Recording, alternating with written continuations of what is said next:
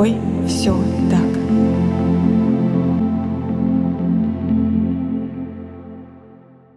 Всем привет! Меня зовут Евгения Романова. Я практикующий психолог и автор подкаста «С тобой все так», который посвящен психологическим травмам и их влиянию на жизнь человека. С тобой все так. Сегодня у меня в гостях Андрей Исьемин, руководитель Центра «Альтернатива», консультант и, собственно, сам тренер этого центра. Андрей, здравствуйте. Добрый день. Сегодня мы с вами поговорим о такой мне кажется, очень интересной теме и в России не настолько развитой, как работа с авторами насилия. И для начала я бы хотела уточнить терминологию, да, кого мы подразумеваем под авторами насилия. Мы подразумеваем тех людей, которые являются авторами насильственных деяний или его источником, угу. который, собственно, их совершает. А чем они отличаются от абьюзеров? Или это одно и то же? Я думаю, что это немножко разные вещи. Когда мы говорим абьюзер, обидчик, мы указываем на человека.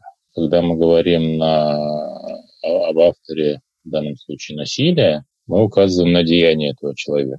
Таким образом, мы избегаем характеристик самого человека, говорим о его деяниях, имея в виду, что он делает очень много разных вещей, наверное, как позитивных, так и негативных. Мы избегаем клеймения соответствующего, ну и получаем возможность все-таки опираться на здоровую часть личности, как говорят психологи, и на его личное разумение о том, что такое хорошо и что такое плохо. И разумение, и возможность сделать выбор. И если так, тогда осознав, что он делает выбор в какой-то ситуации в сторону насилия, дальше он может посмотреть на причины этого выбора. Ну и мы надеемся, что он может сделать иной выбор. А мы здесь поможем. В России практически нет центров, которые работают конкретно с авторами насилия. В основном у нас достаточно много сейчас появилось центров, которые работают с жертвами насилия, а ваш же центр специализируется с работой с авторами насилия. Почему такой выбор? Почему именно работа с авторами насилия? Внесу небольшую поправку. Это не сейчас сложилось, это уже достаточно давно. Насколько я знаю, первые центры, которые обращают внимание пострадавшим от семейного или бытового насилия или партнерства, появились у нас в стране в 90-е годы. Это тоже довольно давняя история. Собственно, коллеги, работающие по профилактике насилия именно в этом направлении, и пришли к выводу о том, что не хватает второй стороны медали, полностью фокусируясь на пострадавшей стороны, мы каким-то образом не видим того, кто творит, собственно, это деяние, и, и не позволяем ему разобраться в своем поведении. В каком-то смысле такой за счет того, что в одном месте есть фокус, а на другом внимания нету, как будто и ответственность за, за все происходящее лежит именно на пострадавшей стороне. Как избежать того, чтобы ваш адрес не произвели таких самых насильственных или агрессивных деяний. Когда появляется вторая часть медали, ситуация может быть рассмотрена более полно, более системно. Но и главное, мы продвигаем принцип, каждый отвечает за то, что он делает. Ну вот и в данном случае, если человек берет на себя ответственность, значит, он может управлять собой и, как я уже говорил ранее, делать другой выбор. Часто ли авторы насилия обращаются в центр для реабилитации, для терапевтической помощи?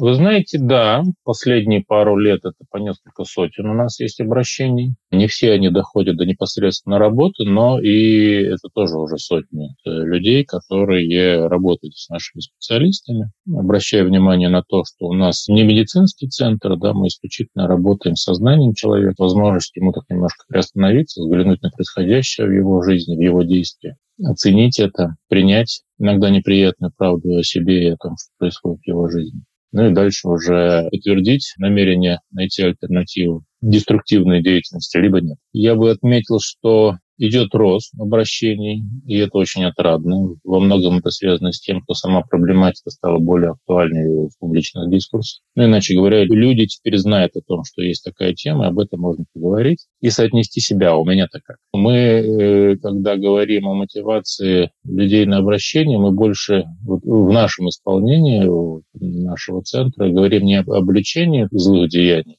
мы говорим о тех людях, которые хотят, чтобы в их семьях, в их отношениях был позитив, был комфорт, и они были бы способны рассмотреть вклад всех сторон в это самое дело, включая своих.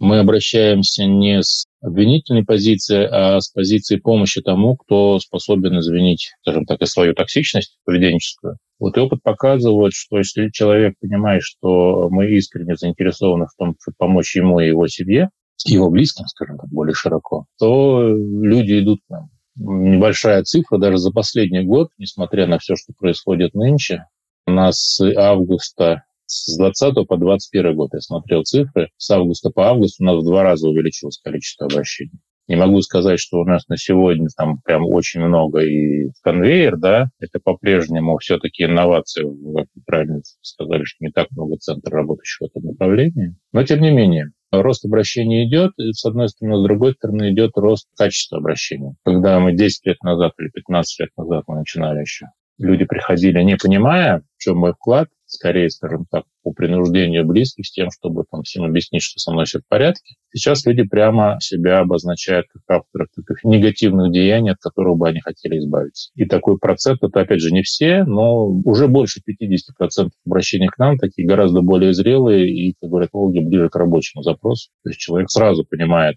куда он идет, а у нас центр профильный именно по работе с, э, с гневом, с агрессией, с насилием. И знает, что он хочет от этого получить, причем в таком конструктивном залоге. Хочу сказать, что ну, мы довольно долго действительно мы были э, единственным центром в нашей стране. На сегодня, в том числе благодаря нашим усилиям, а не только, у нас уже по России довольно много подобных инициатив. Ну, по крайней мере, настолько, что мы уже инициировали создание ассоциации специалистов, работающих в разных регионах, хотим выйти на национальный уровень, тем, чтобы люди, которые нас слушают из удаленных регионов, тоже имели возможность обратиться за помощью у себя там поближе к сертифицированному в этой ассоциации специалистов. Хотя а, уже сейчас мы практикуем во многом онлайн э, контакты с нашими клиентами, поэтому, опять же, независимо от э, удаленности, мы можем начать эту работу уже здесь и сейчас. Правильно ли я понимаю, что обращаться за помощью могут как э, добровольно сами авторы насилия, так и принудительно? У нас э, организация не государственная, но сегодня это коммерческий центр. Соответственно, у нас принудительный формат не предусмотрен. Человек сам к нам обращается. Другое дело, что среда его обитания или те люди, с которыми он общается, могут его вынудить к тем или иным поступкам. Часто к нам приходят люди, которые поняли, что они потеряют что-то важное для себя, например, отношения, семью или, например, органы опеки. Увидев ребенка, пришедшего в садик в синяках, скажем так, завели соответствующее дело. Вот. И всем этим людям мы фактически помогаем сохранить то, что для них дорого, если действительно для этих людей это дорого. При этом мы не косметический ремонт делаем, а достаточно глубокая проработка происходит в течение, прямо скажу, не, не быстрого, скажем, периода времени. Это все происходит до полугода, а может быть, у кого-то и больше, хотя у кого-то и меньше. Если человек искренне ищет для себя возможность иногда в тех же сложных отношениях, но искать э, другой отклик, не насильственный, не агрессивный, а сохраняющий отношения. Велика гарантия, что мы найдем вместе этот отклик. И, собственно, во-первых, будет насилие остановлено, а как следствие уже можно будет э, решать и проблемы в отношениях. Потому что часто наши клиенты ну, искренне недоумевают, как же так, как бы, вот, почему противная сторона или там, партнеры, скажем так, противно не становятся уже в ситуации насилия,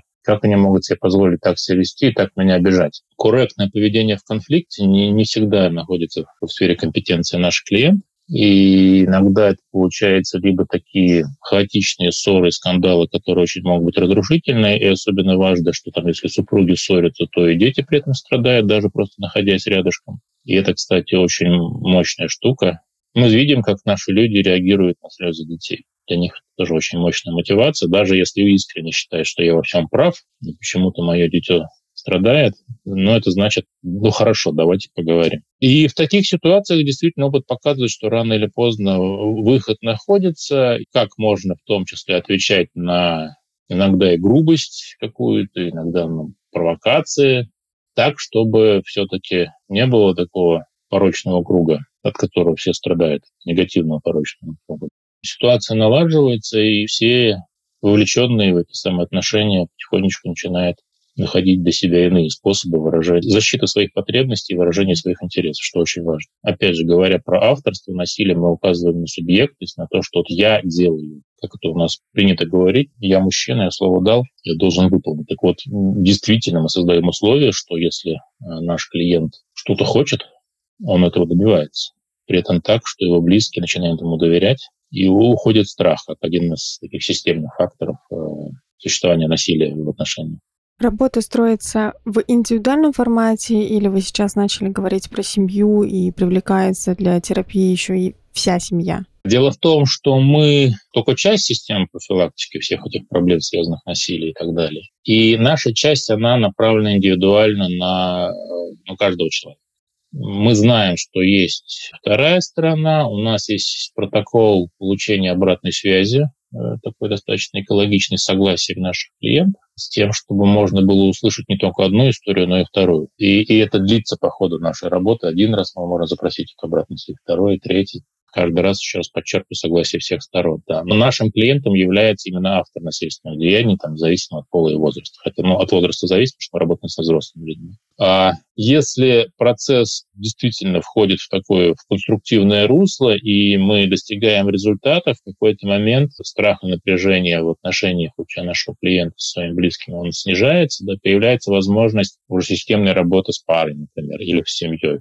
Да? Тогда мы передаем по цепочке этот кейс, эту историю специалистам уже по семейным консультациям по парным консультациям, да, есть общее правило. Если насилие остановлено, если нет страха, тогда можно уже работать с вот этой группой. Иначе это чревато. Поэтому сначала диагностика факта насилия или агрессии, так или иначе сепарация сторон, индивидуальная отработка с каждой из сторон, чтобы каждый прошел свою реабилитацию и обрел готовность ну, такой вести глубокий разговор по существу, который, по сути, проблем в этих отношениях может быть, и поддерживается уже отдельно специалистом, семейным терапевтом где-то, может быть, медиатором. У нас сейчас запускаются группы, где мы собираем разных клиентов, авторов насилия, которые находятся примерно на одной стадии как бы осознания своей проблемы и решения поставленных в связи с этим задач. Вот, и они поддерживают друг группу таким методом и эмоционального позитивного подкрепления, и просто делиться идеями, а как же вот в таких ситуациях выживать и не творить насилие. Да?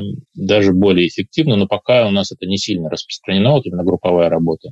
А именно с авторами насильственного деяния. Там мы больше индивидуально трудимся. Вы сказали, независимо от пола. Правильно ли я понимаю, что авторами насилия могут выступать и женщины, потому что как-то принято, что авторы насилия все-таки мужчины?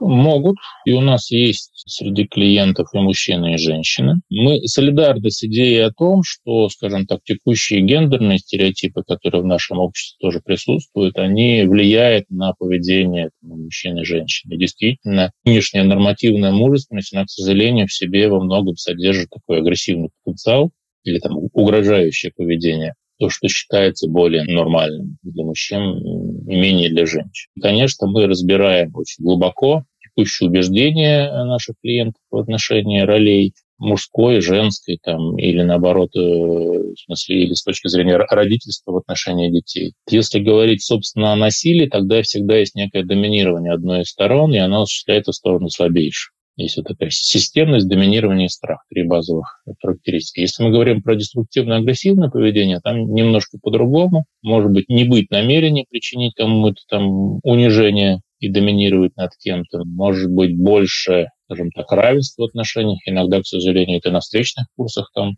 во время скандала взаимное причинение страданий происходит, я говорю, мужчина и женщина. Да?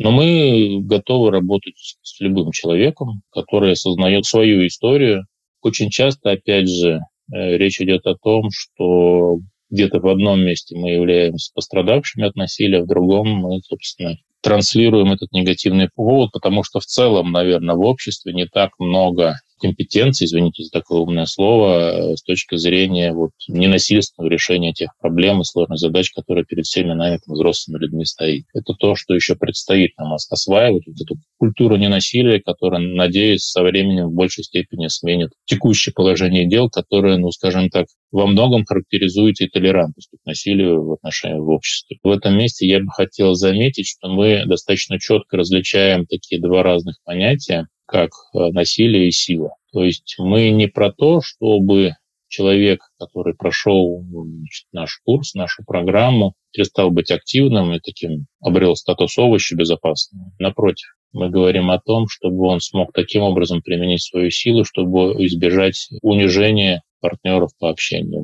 далеких и близких, да, и в этом смысле успешно защитить свои границы, в то же время сохранить человеческое достоинство прежде всего, что очень важно тех, кто находится с ней в контакте, чтобы люди, чувствуя вот это уважительное отношение, но достаточно где-то, наверное, строгое с точки зрения к своим интересам, Э, это могло бы быть базой как раз тому самому глубокому разговору по существу, который я уже говорил, который мог бы быть базовой альтернативой насилию. Правильно ли я тогда понимаю, что основными мишенями в терапии выступает работа с агрессией и развитие коммуникативных навыков? Если коротко, то да.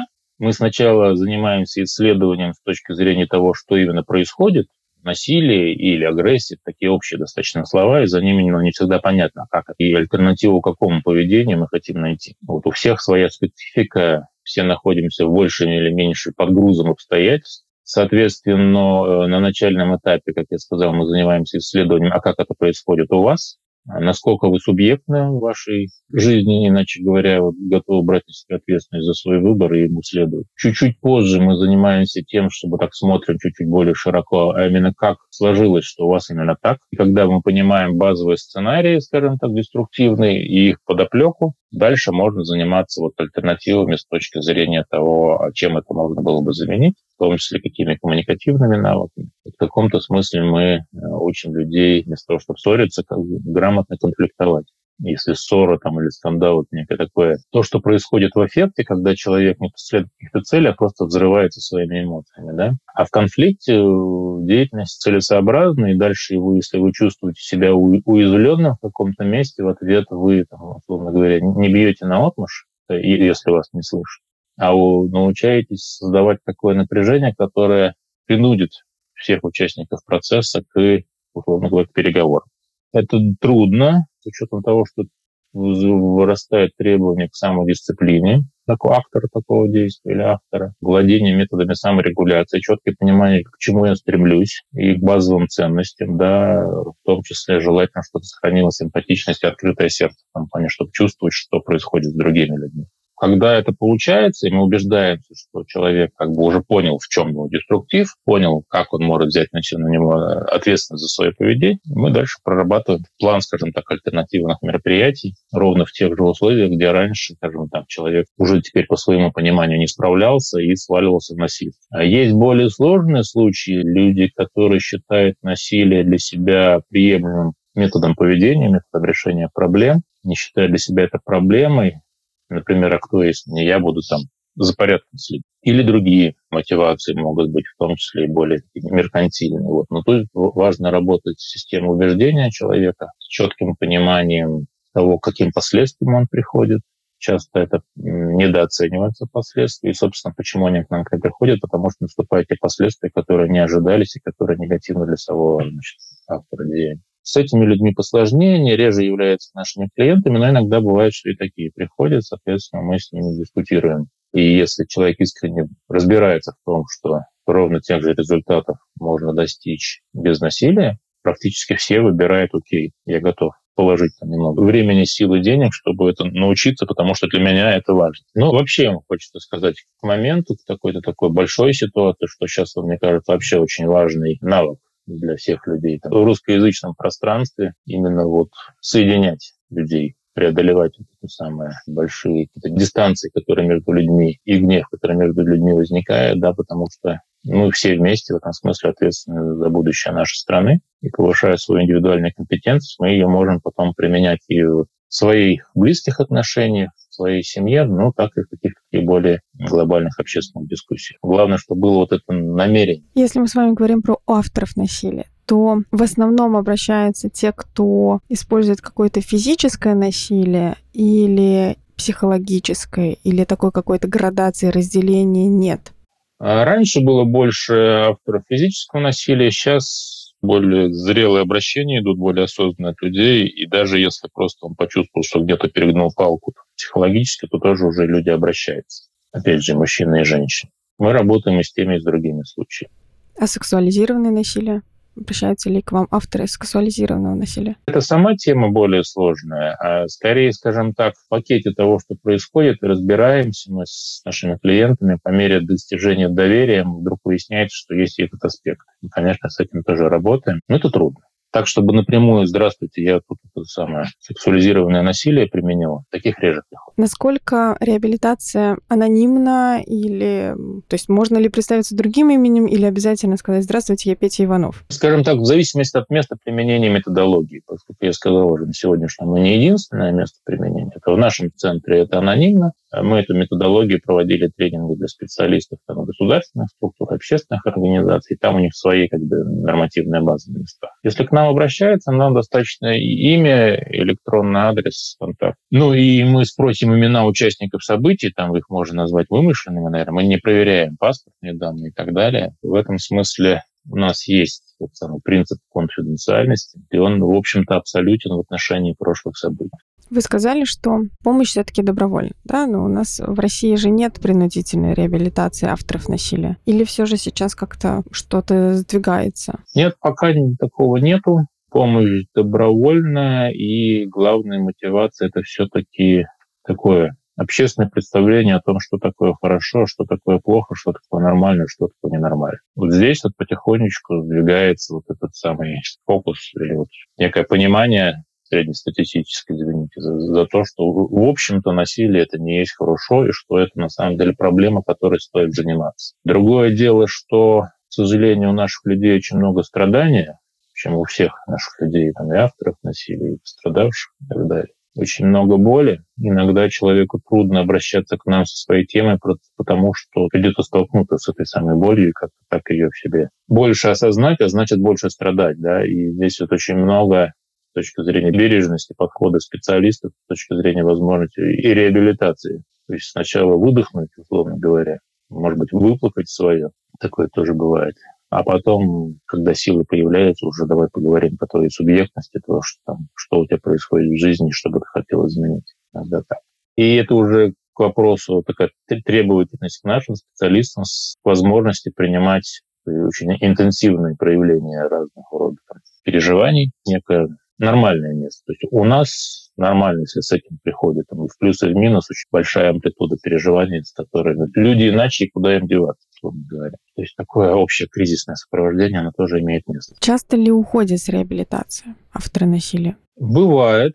По нашей методологии, если двигаться, есть несколько узловых моментов, когда возникают риски разрыва контактов, Некоторая категория людей, таких сейчас стало меньше, но тоже довольно большая, они уходят после первых нескольких сессий. Просто вот этот первый риск, потому что мы фокусируемся на событиях, мы не оцениваем там причины этих событий, кто прав, кто виноват, мы просто смотрим, а, как это происходит у тебя. Кто-то, увидев это, уже, понимаешь, слишком тяжело с этой правдой жить, продолжать, скажем, разбираться. Хотя это уже определенный вклад, в следующий раз, э, осознав эту тяжесть, человек, может быть, не будет ее усугублять потому что усугубляет те, которые вытесняют, забывают. В следующий раз в подобных ситуациях э, делают столь же негативный для себя и для других выбор. И таким образом свой груз еще наращивают, который приходится нести. А если вдруг этот груз осознан, тогда выясняется, что зачем мне усугублять свое поведение. Это тоже может быть эффективно. Есть люди, которые уходят после такой исследовательской части, когда поняли, что происходит, почему так сложилось, и вроде как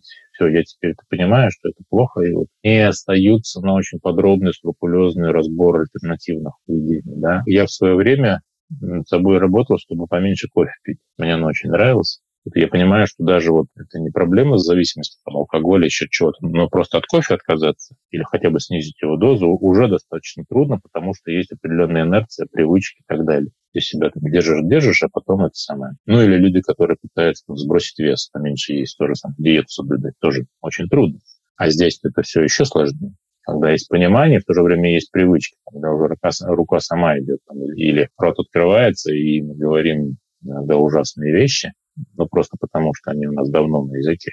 И одну привычку нельзя отменить, просто ее можно заменить какой-то другой, другим действием, вернее, даже не привычным, а то, что мы довели до уровня автоматизма. Мы говорим о том, что насилие – это деятельность, нельзя ее просто прекратить. Там еще и среда будет на вас влиять и подначивать, чтобы опять делать то же самое. Надо э, выработать понимание того, как можно иначе, и навыки, чтобы это понимание можно было бы реализовать. В этом смысле очень большой и сложный блок, именно такой альтернатива, когда мы нарабатываем способность человека даже вот э, на уровне привычки вести себя иначе. В следующий раз, если столкнется с вызовом. Человек, наработав этот навык, условно говоря, идет в свою жизнь и тестирует, насколько успешен этот план альтернативных мероприятий сформулирован и натренирован, И если нет, значит, возвращаемся, значит, что-то мы не учли. Либо сценарные какие-то аспекты, когда мы возвращаемся в начало, там, фокус на там, событийности. А, либо просто них, интенсивность эмоций настолько велика, что человек не справляется с саморегуляцией. Тогда надо накачивать этот опыт саморегуляции, может, специальные какие-то тренинги дополнительно можно направить, чтобы человек прошел, ну и так далее. И потом снова пробует.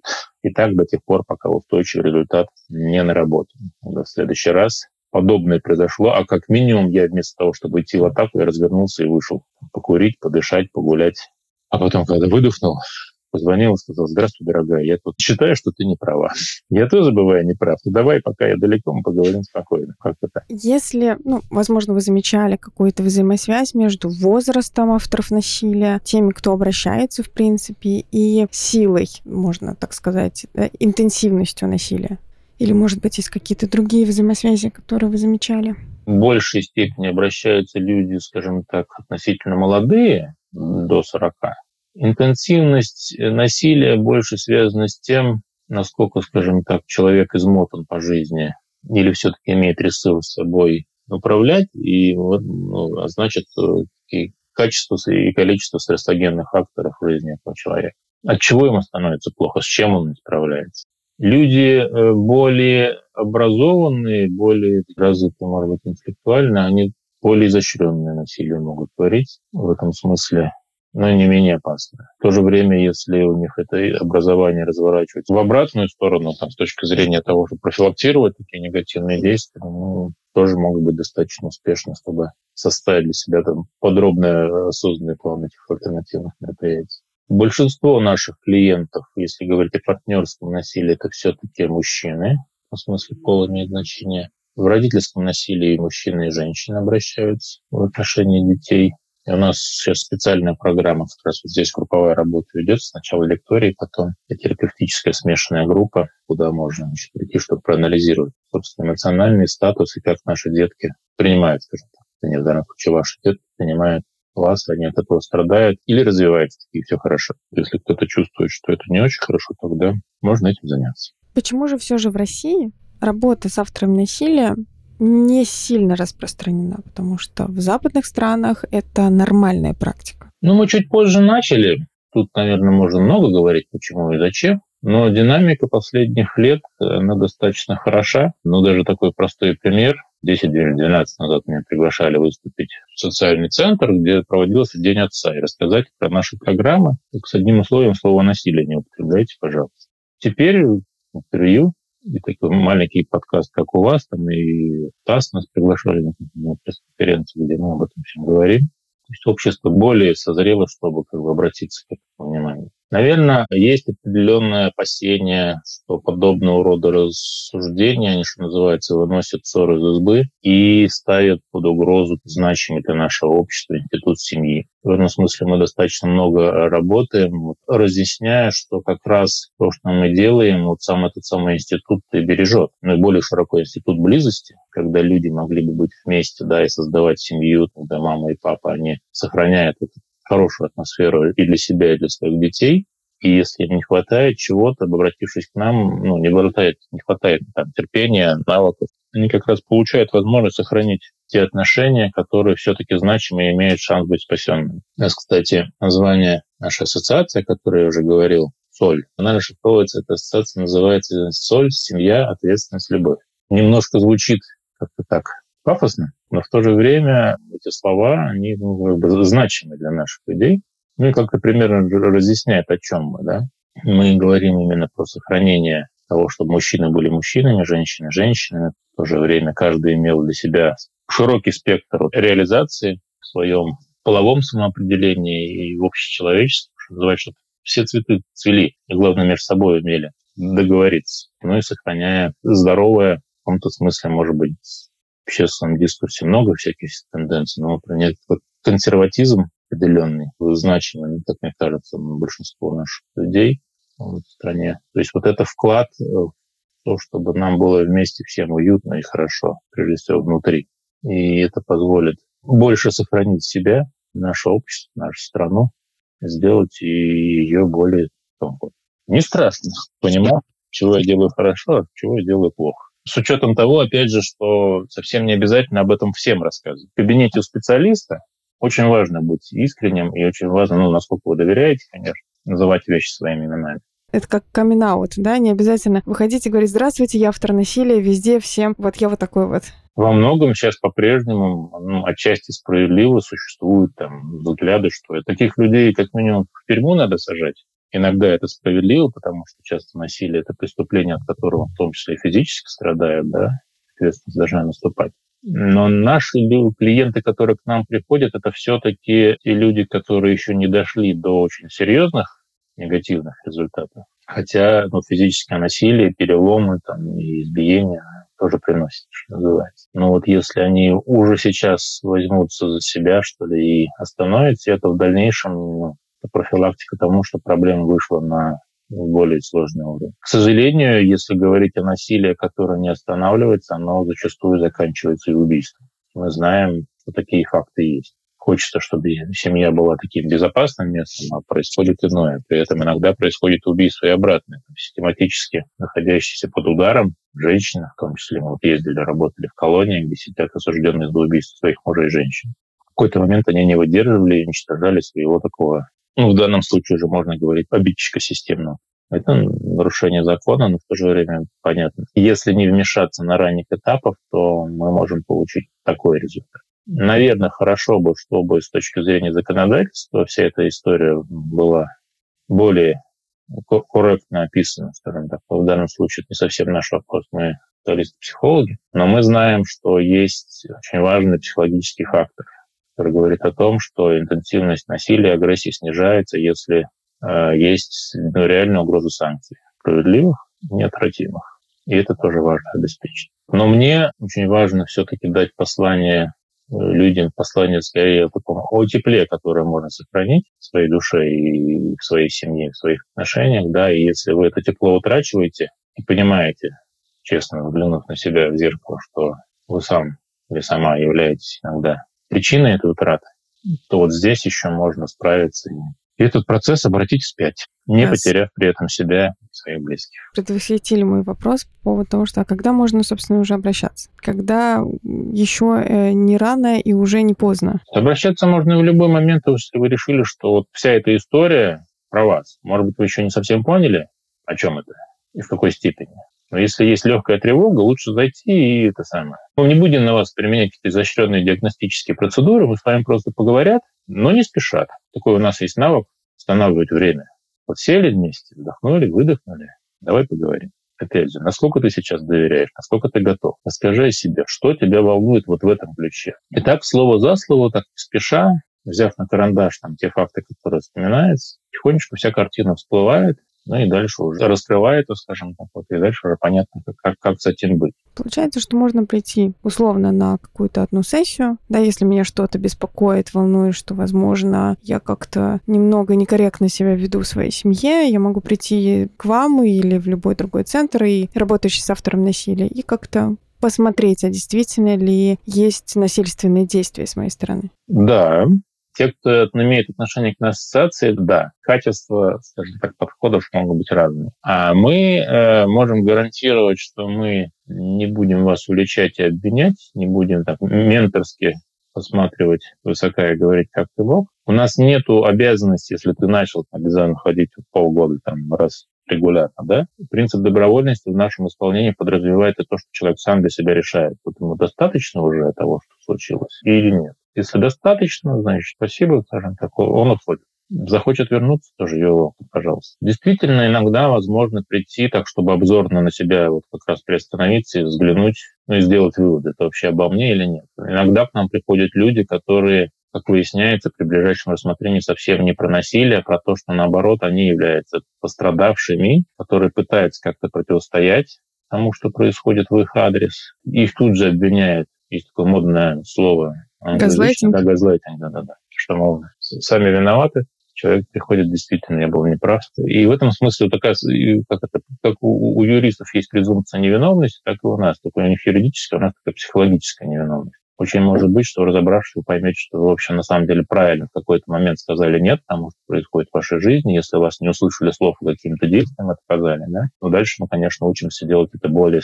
безопасно для всех участников. Ну и важно проанализировать действительно опасность, безопасность и важно ли сохранять эти отношения можно или есть э, необходимость все-таки сепарации потому что иногда страсти так кипят, что люди, в общем, могут наворотить такого, о чем сами будут жалеть. Мне очень сильно отзывается то, что вы говорите, кроме слов ответственность, да, потому что это правда очень важно, еще и не обвинять да, потому что авторы насилия это тоже люди, которые боятся, переживают и точно тревожатся по поводу того, что они придут и ему скажут, ну, что ты хотел? Ты насильник, извините. И то, что вы сейчас говорите о том, что это не про обвинение, а про давай разберемся, давай посмотрим, как тебе помочь, как сделать так, чтобы ты мог как-то по-другому реагировать, это правда очень бережный такой подход. Да, слово бережно очень важное мы, с одной стороны, обеспечиваем безопасность, психологический комфорт для самого клиента, а с другой стороны, понимаем, что, оказывается, так можно. По острым темам с ним можно бережно общаться. Значит, он может это транслировать и дальше. Бережно общаться со своими близкими, несмотря на то, что сам внутри кипит и пенится. Бывает и так с некоторых пор получаю особенно удовольствие, когда там в кругу коллег или еще где-то, заявляя о ярости, которую я сейчас испытываю, при этом говорю это спокойным голосом, причем я совершенно искренне понимаю, что это, эта ярость, она есть во мне, но я принимаю решение, я ей даю волю, и, либо нет. Либо маленький ее кусочек приоткрываю, чтобы все видели, что, ребята, вообще-то мы сейчас в, сложном месте. Обратите, пожалуйста, внимание. Если вы не задумаетесь и будете действовать так же, ну, есть шансы, что мы, в общем-то, получим негативный результат. Такие флажки расставляете, да? Вот тут вот границы, тут границы, тут границы. Я когда в свое время личную терапию проходил, женщина-терапевт говорила, если вы злитесь, значит, ваши границы нарушены. Тут, правда, есть оговорочка. В нужном ли месте вы провели свою границу, да, насколько она там корректна. Может, вы такую границу провели, что всем хочешь не хочешь, вынуждены ее переступать, нарушать. Если в общественном транспорте там это раскинуться, потом удивляться, что это вас это шипят на вас, на вас партнеры по движению. Но в то же время это очень так, это диагностично. Во-первых, ты знаешь, оказывается, там есть граница, а во-вторых, она нарушена. Ты дальше разбирать, либо я это новую как-то демаркацию провожу, либо я выдворяю нарушителя за пределы. Но уже, опять же, да, нет автоматизма. Вот у нас, кстати, это очень существенная проблема как раз, что существует автоматизм. Я разозлился, я полетел там. «Э-э-э". Вот. А до этого должна быть там осознал, отреагировал чувства, проанализировал ситуацию, составил план и только потом начал действовать. Между почувствовал там стимул реакции и сделал, существует куча всего, которое обеспечивает более бережный тот самый выбор поведенческий. И это на самом деле очень увлекательно, есть те клиенты наши, которые, начиная с какой-то локальной ситуации, потом в целом пересматривают свою жизнь и говорят, слушай, а если это вот так же можно везде разобрать это кусочком, посмотреть, а если бы вот этого не делать привычного, чего я всегда делал там в бизнесе, образовании, во дворе, продавщицей, которая мне нагрубила. То есть, а я всегда привычно реагирую. А если иначе? Это же какой интерес, какой новый результат, и главное, какое удовлетворение и кайф я получаю, потому что я могу, вот эта вот креативность включается, инсайты, а кто-то приходит и к Богу через это, приобретает какие-то, видит другие ракурсы вот этого создания нашего этого мира, религиозность, вопросы веры, она во многом, причем разные. У нас есть клиенты разных значит, вероисповеданий. Это тоже очень важная часть составляющей. В итоге приходит человек иногда то больше не про то, чтобы преуспеть там в чем-то конкретном, хотя это важно, а в том, чтобы, например, быть достойным. И это очень интересный ракурс, да, как насилие мы маркируем не, не как удар нанесенный, а как унижение достоинства человечества. Так и для нашего клиента иногда важнейшая цель быть достойным человеком, а там, как называется, делай, что должен, да, и, и будь, что будет. Сейчас, кстати, очень интересно на людей смотреть. Сейчас точностью до наоборот у многих вот это понимание, что значит быть достойным. Как себя ведет достойный, либо туда, либо сюда. И очень важно, чтобы два достойных человека, выбравших для себя противоположно разное, могли друг друга увидеть и как-то поговорить. Бывают с этим большие сложности. И если немного поговорить про гнев в контексте того, что как можно вы сказали о том, что я могу сказать, что я в ярости, но это не проявить. А многие же как раз-таки вот с этим и сталкиваются, о том, что у меня реакция происходит быстрее, чем я начинаю осмысливать. Да, есть ли какие-то здесь моменты, которые вы бы сейчас могли озвучить для людей, чтобы они понимали, как вообще здесь можно себя тормозить? Если человек таким вопросом задается, это значит, что он уже что-то подобное за собой заметил. И вопрос номер один, можно не кому-то сказать, а себе сказать, да, вот Что греха таить, такое имеет место. То есть признаться себе. Пункт первый. Лучше не просто вот это меня касается, а вот посмотреть, в каких ситуациях я срываюсь, проанализировать, то, что называется, чтобы соломку заранее постелить. Кто-то там дома изумительно себя ведет с близкими, а на работе ему слова не скажу, он начинает. А кто-то наоборот. Кто-то там на работе и дома нормально, а вышел на улицу, там, расслабился, и тут это самое на него. Да, и он тогда не сдержанно отвечает. Немножко посмотреть, эта проблема есть и какая она для меня. Номер первый. Второе, потратить время, и это может быть где-то в рамках и вот решения первой задачи, просто понаблюдать за собой, не постесняться взять блокнотик и ставить галочки. Сегодня два раза это произошло завтра нет, потом четыре раза. В каких ситуациях? И вот так вот просто самонаблюдением заниматься. И, во-первых, ситуации, что вас больше всего раздражает, что вам для нас психология это называется триггер. Иначе говоря, то, что запускает вот вашу такую эмоциональную реакцию. Я помню, папу в детстве обозвал дураком. Потом выяснилось, что для него это очень тяжело. Если бы как-то по-другому сказал, то нормально. А вот дурак почему-то для него особенно такое яркое слово. Он мне объяснил, что лучше дураком его не обзывать. Ну, для кого как бывает. Соответственно, понаблюдав, что с вами происходит, еще важно понять, как вы, как эта реакция у вас начинается. Кто-то замечает в эмоциональной сфере сразу пошел какой-то рост. Кто-то начинает там в теле, там, в начинает играть. То есть эмоционально я еще не понял, но заметил, что челюсти сжались. Или что-то еще.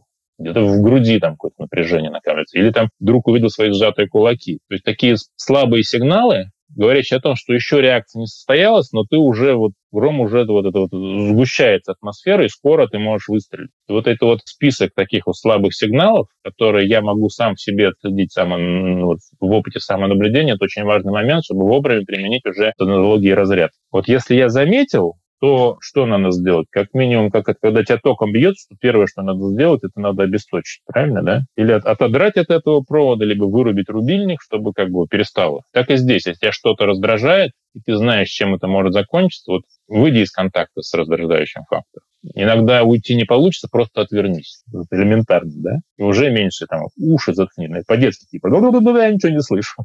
Дальше глубокое, спокойное дыхание возможность поговорить о том, у меня был клиент один, который вот каждый раз, когда ему супруга там, как он говорит, зудела, вот он взрывался, да. Однажды мы с ним просто разбирали вот эти кейсы, она зудит на его языке.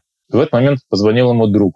И вместо того, чтобы взорваться, он другу рассказал, что вот все, что думал. Значит, есть такая простая методология позвонить на телефон психологической помощи. И зная, что вы склонны к взрывной реакции, заметив за собой слабые сигналы, иметь так в адресной книге, позвонить куда-то, где я могу поговорить. Это может быть друг, а может быть просто посторонний человек, что иногда и более эффект, потому что они к этому готовы, и друга зачем нагружать. Я так вот позвонил, сбросил вот эту самую напряжение, рассказал о том, что тебя волнует, и уже стало полегче. Были мужики, которые довольно такие зрелые. Помню, мы с одним таким дядькой разговаривали, дошли до такого сложного момента, и вдруг он говорит, я говорит, больше не могу об этом говорить, а что делать? Мне надо проораться мы как бы закрываем эту тему, и он так, слава богу, у нас было помещение, которое позволяло вот такие громкие звуки выдавать. Иногда это можно там только тихо сделать, но как бы выплеснуть вот это из себя прямо вот непосредственно. Кто-то там в этом смысле там начинает вот стопать по земле, там как-то сбрасывать. Вот, вот, надо, чтобы каждый для себя нашел то, что для него работает. Тот метод, который позволяет ему разрядиться. Итак, сформулировал, что есть такая проблема, освоил самонаблюдение, доступное с обозначением слабых сигналов, освоил методологию разрядки, простые какие-то способы, которые позволяют тебе успокоиться. Ну, а дальше уже начал анализировать, а что, собственно, происходит и как себя повести. Понятно, что если ты находишься в ситуации опасности, там, тебе в этот момент по морде бьют, подворотни. Ну, на, наверное, неправильно в этом. Сейчас там я это разряжусь и вам расскажу. Нет, это другая ситуация. А вот если ситуация и у вас время есть, вот этот вот чуть-чуть более сложный механизм, на самом деле я рассказываю долго, все это может происходить в течение нескольких минут. Ну, если это уже выработан такой навык. Да, можно потренироваться искусственно немножко. Не в самых острых, ну, как у меня тоже был. Кстати, это даже не один человек. Вот когда говорит о своих женах, там, тогда как же о мужьях, классика. Вот только он или только она может меня так раздражать. Вот все остальные вот не пробияем вообще спокойно. А вот но тем не менее, мы говорим, ого, это уже сложная задачка, давай поищем что-нибудь попроще. То есть вот ты все-таки где-то раздражаешься, мы там бальную систему оценки от 0 до 10, 10 максимальное твое, там уже взрыв. Найди ситуацию, где ты раздражаешься на пятерочку, тебя так рост, и там потренируйся как-то разряжаться. То есть когда нет опасности, что ты все-таки накосячишь. Освоил на пятерочку, дальше иди на семерку, такой вот ступенчатый. и вплоть до максимального вызова для тебя, который вот имеет место. И вдруг выясняется, что, оказывается, я вообще не зависим от того, что происходит вокруг. Я доминирую в своей там, среде, в своей э, душе, прежде всего, в своих эмоциях, и делаю выбор, тот, который считаю нужным. А если при этом и сердце хорошее, то это доминирование будет во благо уже, а не, как у нас вначале мы говорили, разрушение. Угу. Потому что доминирование, прежде всего, над собой, а не над другими. Как это у нас был такой слоган? Мужчина тот, кто сильнее себя. Да, очень интересный слоган. Да. Такой, на подумать.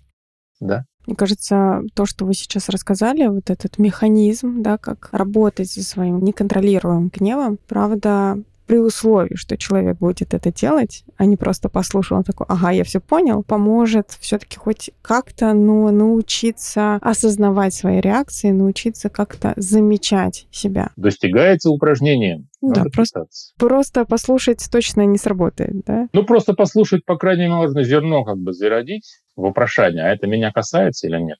И это может, этот вопрос может какое-то время зреть, и потом вот когда вы придете к тому, что, пожалуй, да, а может и не придете, может у меня все хорошо, есть такие люди, вполне себе. Андрей, я вас благодарю за то, что вы пришли на это интервью. Мне хочется всем пожелать добра, называется, берегите себя и своих близких. Чего еще желать? Да, это, мне кажется, прекрасное пожелание, при условии, что и тема очень такая тонкая и бережная. Еще раз благодарю за то, что пришли и так бережно, тактично рассказали про работу с авторами насилия, немного сняв стигму о том, что это какие-то супер ужасные люди, неисправимые, с которыми ничего нельзя сделать, и просто надо бежать, сломя голову, потому что они просто, не знаю, монстры какие-то да, и что это просто обычные люди, у которых бывают разные реакции.